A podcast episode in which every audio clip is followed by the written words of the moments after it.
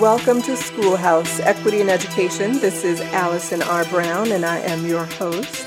Today on Schoolhouse, we are talking about school segregation. Schools today are more segregated today than they were 50 years ago. Not only are schools more racially segregated, but students of color are more likely to be isolated in schools with few resources. And unfortunately, the courts have not made addressing these issues very easy. Today, we'll talk about a particularly disturbing case in Alabama where a white community voted to, and so far has been allowed by a court, to secede from a more diverse school district. My guest today is Monique Lynn Luce, Assistant Counsel at the NAACP Legal Defense and Educational Fund. Monique has been a civil rights attorney, organizer, and educator, and I am thrilled that she has joined us for this conversation. Welcome to Schoolhouse, Monique. Thank you for being here. Thank you so much for having me. It's quite a pleasure. So can we talk first, Monique, about school segregation? There is a difference between desegregation and integration. What is the primary difference between those two things? They are sort of different in the mode, but not sort of the outcome and the goal. So desegregation generally describes the dismantling of what was the segregated school system throughout the United States that was mandated and supported and sanctioned by state and local governments. And so when we talk about desegregation, what we're talking about is sort of post-1954 Brown versus Board of Education, where the Supreme Court clearly says that separate can never be equal, it's always unequal, and that, there's a constitutional right for all students to, go to school on an equal and integrated basis. And so the sort of work of desegregation has continued from 1954 to the present. There are hundreds of open desegregation cases. These are ones where school districts who were found to have been operating two different school systems or a segregated school system that have never proved to a court that they had fully removed all of the legacies of the prior system. And so that's sort of when we talk about desegregation, we're talking about, generally speaking, talking about that sort of dismantling. Now, integration, right, is the goal of desegregation, right? So The goal is to have schools where students have the opportunity to interact with people that are different than themselves. And it's particularly important because, as the court said in Brown, public education is the very foundation of good citizenship. It is sort of the backbone of our democracy. And given sort of the persistent residential segregation throughout the United States, in many cases, schools, in many cases, the only opportunity for children to learn from each other, to be with each other, and to sort of build the experiences that will allow our multiracial democracy to thrive. As you said, in Brown versus Board, the court found unanimously that separate can never mean equal.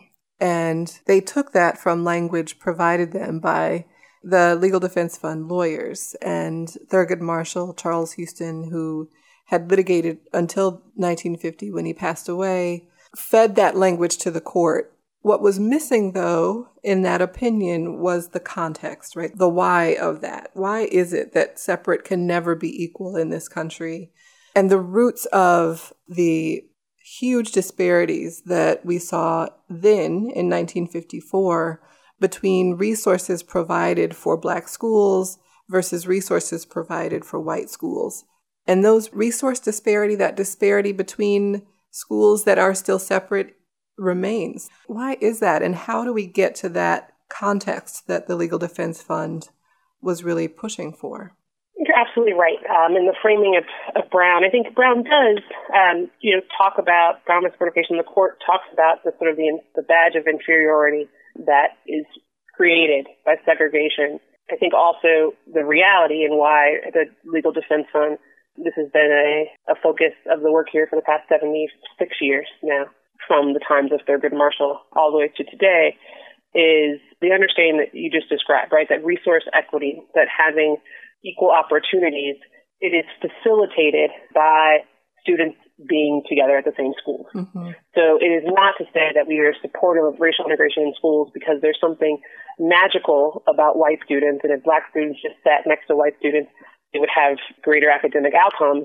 Rather, it's that by having sort of a collective public education model where students all go to school together. And the more that that is the case, the greater the chances are that those opportunities will be equitably distributed. Mm-hmm. You know, as long as communities and school systems are segregated, it allows for, and it has shown itself to allow, resource inequities and disparities and opportunities to persist. Yeah. And so it's the sort of the way in which this dismantling of segregated schools has gone on has in a lot of ways is the, you know, the closing of the inferior schools that were designated for Blacks, and then sort of the creation of schools that were created for everyone. Mm-hmm. One of the ways in which we determine if a school district has achieved what we call unitary status, it's resolved its messages of the segregated system. The way one of my co-counsel always says is, like, if I go into a school, can I tell it's a Black school, mm-hmm. right? And that's just a reality. You can go to in some schools, you can go in and you can tell it's a Black school because of the facilities mm-hmm. are run down, the faculty is all Black, the students are all Black, and it doesn't have the same investments that if you were to go into the white school in that same school district, you would see the difference.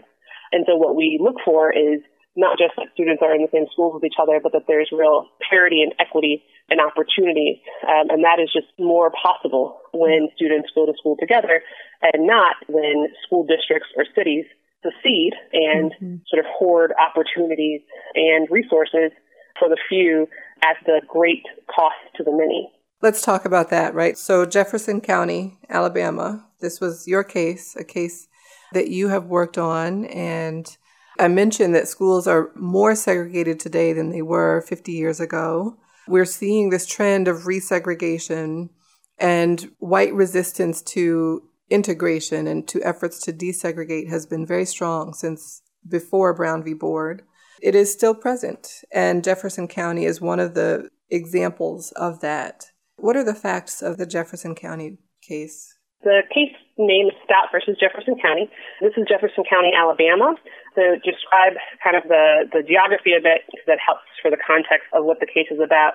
Jefferson County is the county that surrounds and includes Birmingham, Alabama. Mm-hmm. It is the second largest school district in Alabama. It's got about 35,000 or so students, about 54 schools or so. It is a large county school system, so it includes a lot of, you know, different types of municipalities, everything from townships to villages to small cities. It also includes areas that are unincorporated. Mm-hmm. So these are sort of folks that don't live in any particular city. They may have a name or, you know, kind of the community is known as something, but they're not incorporated as their own town. And so that's sort of the geographic landscape. The county, Birmingham, has been a separate school system since the previous century. And so the sort of Birmingham sits in the center of it, and the county surrounds it. So it's a really big sort of geographic area because, you know, in the center of it is this actual city that isn't served by the county school system. So the county schools is like a ring around the city of Birmingham. That's exactly correct. It's a ring around the city of Birmingham. And so the towns around it, some of them are more rural, some of them are very suburban. Mm-hmm. It kind of, you know, runs a pretty big range of different sort of types of communities.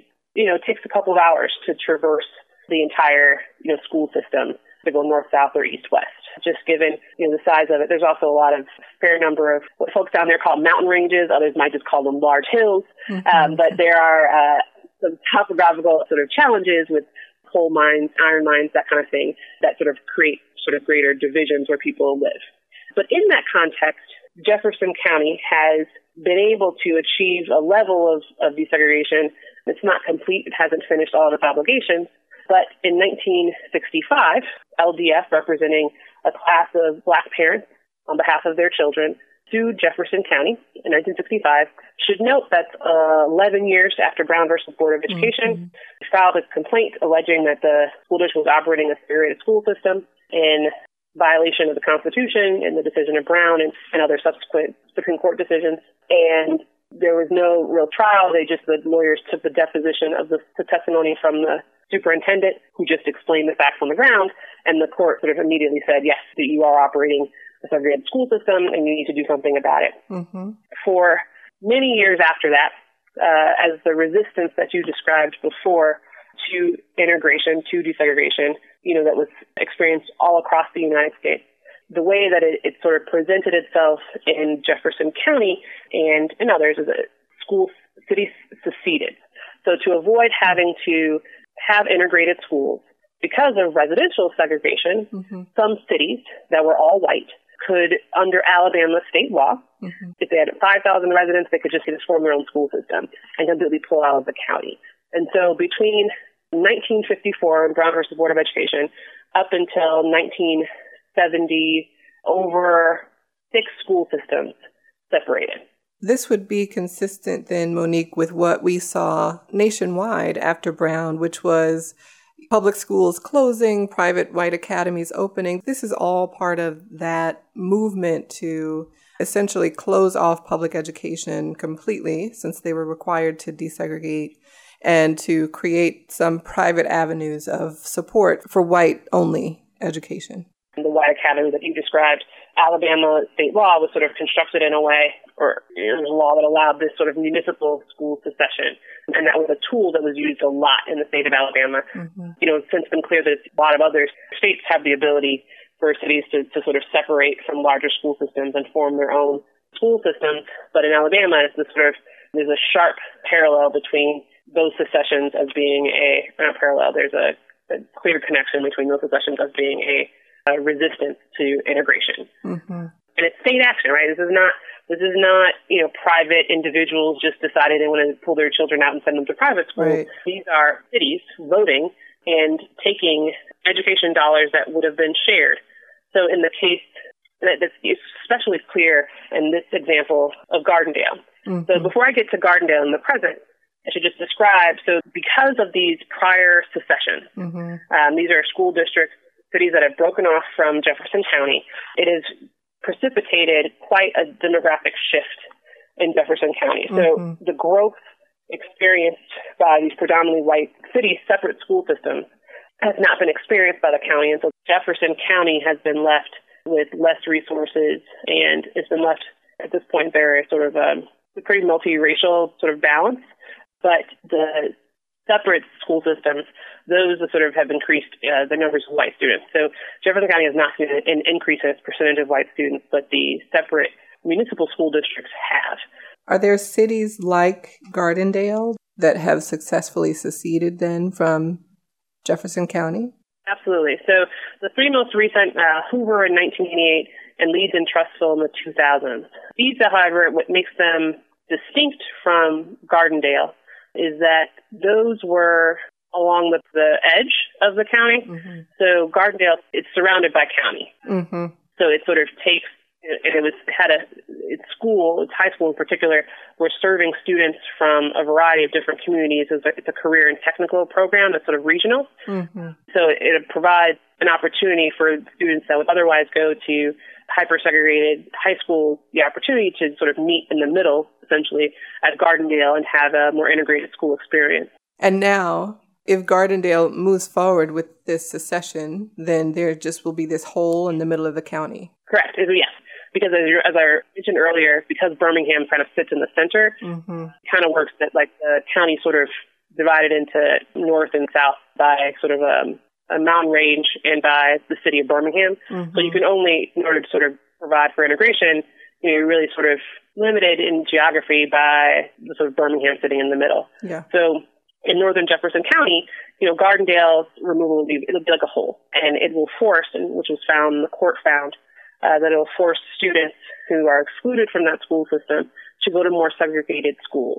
And that's really, what it's about, right? That this school separation, this school secession will lead to further segregation and undermines the goals of this case that has been proceeding since 1965, slowly but steadily dismantling the prior system. The county has had to deal with all of the constant changes of these school secessions. And at this particular juncture, what we see really is an opportunity for a different outcome, right? To sort of move in the direction of further integration and not in the direction of resegregation. When you think about, segregation, people often say it's sort of like, how do we get here, right? There's a moment people look up and someone writes news articles and reports and they say, these cities, they were once integrated and now they're all resegregated. What happened? Yeah. In moments like this with Gardendale, this is a watershed moment. This is an opportunity to make a different choice, which is what we asked the court to do. I find the court's ruling very perplexing. The judge found that this effort at secession on the part of Gardendale City, secession from the county, this county that's kind of like a tire around the rim that is Birmingham, Alabama, that this city, in its efforts to secede from the county, was motivated by race, that they wanted to be an all-white system or a predominantly white system.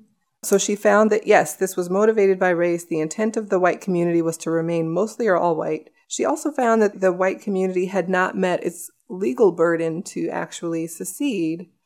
But then she found on their behalf. My first question is just, what were some of the folks actually saying about secession that led the judge to find that this was motivated by race? That's what's so astounding about this case, is that in 2017, this school district was found to have committed intentional discrimination, right, to intentionally be seeking to exclude Black children from the school system. So Gardendale, to sort of have the, to separate, they have to sort of vote as a community to separate and form its own school system. Mm-hmm. And so in the process of that campaign for a separate school system, very racially hostile statements, campaign materials were distributed that really represented a desire to, you know, maintain geographic diversity, to be responsive to what people in the community describe as like changing demographics, to keep certain students out. One of the big sort of themes was that, as I mentioned earlier, there's other school systems that have broken off from Jefferson County over the years. And so one of the themes is, you know, that was sort of presented to gain support for a separate school system had to do with this idea that if they didn't separate, then they would be like other communities who hadn't separated but who were once predominantly white but are now predominantly Black. And so this sort of idea that if you don't get out while you can, then, you know, your town will become predominantly Black and no longer be predominantly white. And so a response to wanting to maintain sort of the white majority predominance in that community. Also a desire to keep for itself this $55 million state-of-the-art high school that was built with county funds, so paid for by everyone in the county. It was a huge construction effort that went on, was put on by the county, and for the benefit of all students served by the county school system. But they sought to take that school and not pay anything for it. Wow. So this was the high school that you mentioned earlier that was intentionally constructed there in order to draw a more diverse student body. It's like essentially located on like on highways, so it allows students to go there for career technical programs for part of the day. But it was built inside the city limits, and if a school system separates, it gets to take with it the facilities that are in the city limits. And so it sought to take it without paying anything for it and exclude, you know, initially excluding, you know, African-American community that had been zoned to go to that school district to integrate it since 1970. Generations of students have gone to that school from that community, but they were not initially included in any plans by Gardendale, maybe North Smithfield Manor, where many of our named class representatives come from, was a community that was not a part of what Gardendale envisioned for itself. So, you know, there were lots of Facebook posts. There also were a series of, once the North Smithfield community was included in the plan, that and it was also done without any real regard for those African-American residents of that community. They were added without any consultation. They were added on an, what they described as an indefinite basis, but there was clear from testimony that as soon as there was no longer a court order, there would be nothing to compel Gardendale to continue to allow that community of African-Americans to attend their school. And then they'd also be disenfranchised because they wouldn't be residents of Gardendale. They wouldn't be allowed to select their school board members or have any real say. They would always be sort of second-class citizens. And furthermore, that was done, you know, without any, no community meeting was ever held by their superintendent or by the school board members from Gardendale in that North Smithfield Manor community. And, you know, the court took note of that. And our clients spoke about that and their concern that they would always be treated differently. And then also the community of Gardendale, residents, you know, sent notes to the court and made statements to superintendents and at various meetings and public forums that residents of Gardendale, that they were unhappy that the residents of North Smithfield were being added because they were not taxpayers, and that this was a school that they were having for themselves. It was going to be their school, our community, they called it, not for those other people. Perhaps one could even say sort of abstract idea of excluding African-Americans and sort of hostility towards having African-Americans in their community became even more explicit when a particular African American community was added to Gardendale based on their plan. Right. So that combined with the fact there was one African American who applied to be on the school board. She actually was put forward to testify by Gardendale because she had initially supported a separate school system for Gardendale. She applied to be on the school board, which was selected by the Gardendale City Council, and she was highly qualified. She taught in Jefferson County. She was a professor of education. She'd been a principal in Jefferson County and, you know, was a real, I would say, education expert and could have added a lot to the school board. She was not selected and instead put on what's called an advisory board, which has no power and has no authority over Gardendale. What is the racial composition of the Gardendale board? An all-white school board, all-white city council. So when asked under oath, Dr. Sharon Porterfield-Miller was asked, why did she think that she wasn't selected? Did race play a role in that? And she said she thought that race did play a role and why she was not selected to be on the school board. Further, the school board selected a superintendent to be in charge of Gardendale Board of Education who had never in his 17 years as an educator, as a superintendent, a principal, and a teacher, had never worked with a black teacher. What? Where had he never been hired or worked in Alabama? No, he'd been working in Illinois. But never with a black teacher? Never with a black teacher. Wow. Never hired one and never worked with one in his 17 years. One of the things that Gardendale, you know, would have to do is with operating a separate school system, it would inherit the desegregation obligations from Jefferson County. So it would have to address issues like faculty and staff diversity. You know, they'd have to seek to have a diverse school system. And so, you know, this is the person they selected to try to take on that. And so what the court found was that, you know, not only was there evidence that there evidence of intentional discrimination on the part of Gardendale and seeking to separate and was motivated by race. Also that the Gardendale had not acted in good faith. It did not really intend to comply with its desegregation order, desegregation obligations. It was trying its best to not be under desegregation, you know, court supervision. And then, you know, most importantly, they didn't meet their burden, as you mentioned before. You know, the intentional discrimination was sort of icing on the cake, but the reality is with these secessions is that because it's being reviewed by a federal court and because it has an impact on desegregation, the real question is what is that impact on the county? And will it further or will it adversely impact the county's ability to meet its desegregation constitutional obligations? And what the court found and what's, you know, incontrovertible is that Gardendale's separation negatively impacts the desegregation of Jefferson County. It creates a white enclave school system that's about 20% whiter than the county system around it. It takes with it resources that could be shared. And then I think one of the things that people said, this is about money, you know, to the extent that like, oh, they could just pay for the school and that resolves it. But it doesn't because, you know, the school is not just a facility, it's the opportunity for integration. And once you remove those white students, once you remove that sort of geographic location, that's an opportunity you don't get back, right? You don't get back the opportunity to have not just the integration that is now, because it's a pretty integrated high school, but there was the opportunity for even greater integration is lost once those students are sort of siphoned off into a separate school system. It's just perplexing. You know, I litigated for many years at the Department of Justice in the Civil Rights Division's Educational Opportunities section. And so, you know, we litigated often alongside Legal Defense Fund lawyers and, you know, many times in instances where the courts were not at all friendly to our positions and where we really had an uphill battle. I have never seen a case where the judge gets it, right? I mean, her discussion demonstrates that she understands the issues, that she understands the legal position, and legally everything was in order and in place for her to find that the Gardendale secession should not move forward. And yet her actual order was the complete opposite. How did she reconcile that, and what could it mean for the schools in Jefferson County? It is astonishing. I mean, we were flummoxed, shocked, confused by the court's ruling. You know, this is a judge, Jacqueline Heichler, who cares deeply about these cases, which is not something necessarily that we experience kind of across the board with desegregation cases. But you know, she is a judge who is thoughtful, is deeply concerned about, you know, equitable educational opportunities for African American students. we were, very pleased and in agreement with her findings, particularly around the impact of the separation on Jefferson County, on the intentional discrimination, and sort of the finding that she had the authority to address this issue. And so, full agreement with the findings, but, very disappointed with the ruling, with sort of her outcome, with her order, which allowed Gardendale to take with it two elementary schools and open up essentially what kind of seems to operate like a trial basis of 3 years to show that they could operate in good faith and be committed to its desegregation obligations.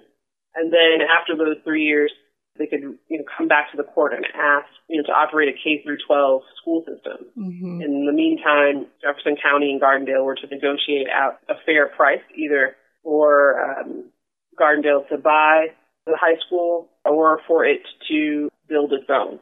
And so, the court sort of devised a plan that we think is just not good enough because it doesn't really resolve the issue, right? When there is intentional discrimination, when there is an impermissible effect of action, then the school system shouldn't be allowed to form. And it's, the law is real clear about it from our perspective. And, sort of just principles of equity seem to require it, that if something that's been born out of discrimination, shouldn't be allowed to move forward. And, we feel strongly about that. And so LDF is appealing, or the plaintiffs on behalf of the plaintiff. And, we're hopeful that the court will reverse in part the court's decision, the lower court's decision. I've not appeared before a desegregation judge that is any more committed to these cases than Judge Heichler, but I think, we just disagree with sort of the outcome that she, proposed, because it allows, discrimination to go forward. Practically, one of the biggest concerns I had is sort of how can we ever sort of show again that Gardendale is not operating as it was intended to, meaning 3 years. There's only the two elementary schools, 3 years to show that they could do better. But if there's no students that I can encourage or plan that would have students, African-American students, to attend Gardendale School, that they've been found to be a school system that was formed to exclude black students, the idea that we would be able to, or that Gardendale would actually be able to encourage and get African-American students to sign up to go to that school system doesn't seem realistic to me. The fear that I have is that in 3 years, Gardendale can say that it tried, but it doesn't have to achieve the outcomes. It has to show that it tried not to be discriminatory, and that could be enough. And then they go forward, and then we end up with the lost opportunities for integration, and we end up with greater segregation than we would have had otherwise.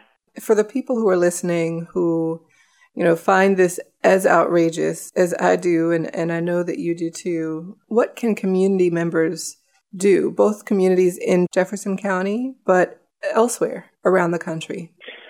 So I think one of the things that's been very interesting in the past several months that, this case, just given the sort of the way the decision came out, and this case has gotten, a fair amount of attention, and also is that there's been this amazing report by EdBuild that talks about school secession across the country. And one of the things that, it's been really interesting for us at LDF, and we have a lot of desegregation cases, but these are ones that are outside of that. So these are just communities where sections of it, often predominantly white, often with more affluent, seek to separate from, a larger school system.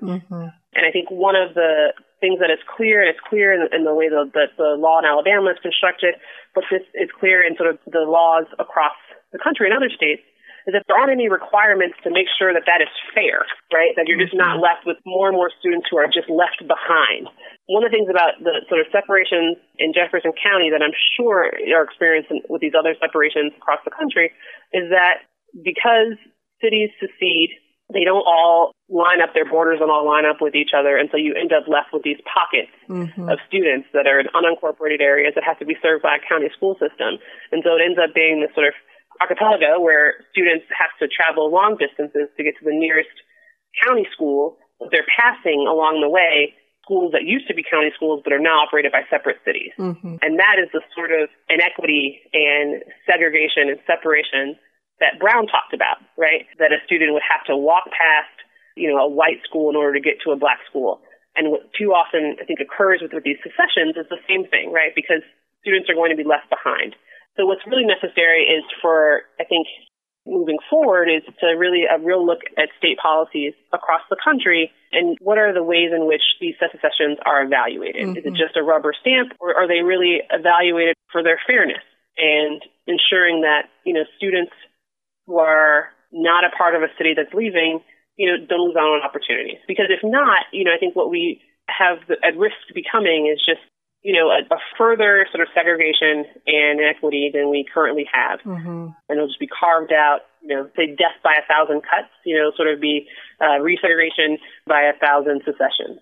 I really want to repeat something that you said at the beginning of the show, which is that efforts to desegregate and integrate are actually not about the magicness, right, of white children, or the need for Black children to sit next to white children in order to be successful. It is that resources in this country, given its history of the myth of racial hierarchy, the resources follow white children. And when that is true, then that means when there are no white children in school buildings, then there is hyper-segregation by race and by socioeconomic status.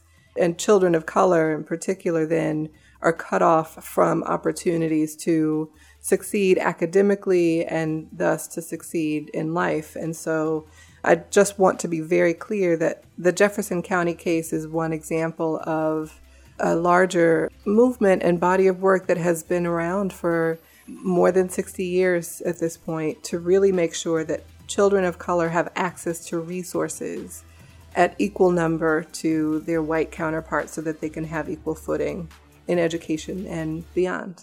Monique, thank you so much for walking us through the Jefferson County, Alabama case. And if you have not heard about this case, please look for it on the Washington Post website. There has been coverage extensively in the local Alabama newspaper as well.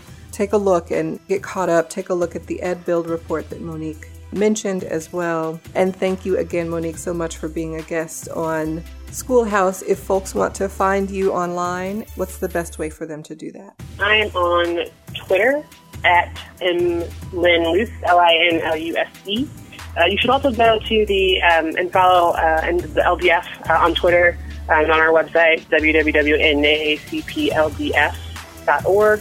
And our Twitter handle is the same, NAACPLDF. And so, you know, there will be more on this case on our website, and then we'll be posting, and also on other issues related to school integration and equal educational opportunities for all. And remember that you can follow me at Allison R. Brown on Twitter and find the Communities for Just Schools Fund at cjsfund.org. Thank you all for listening. Have a wonderful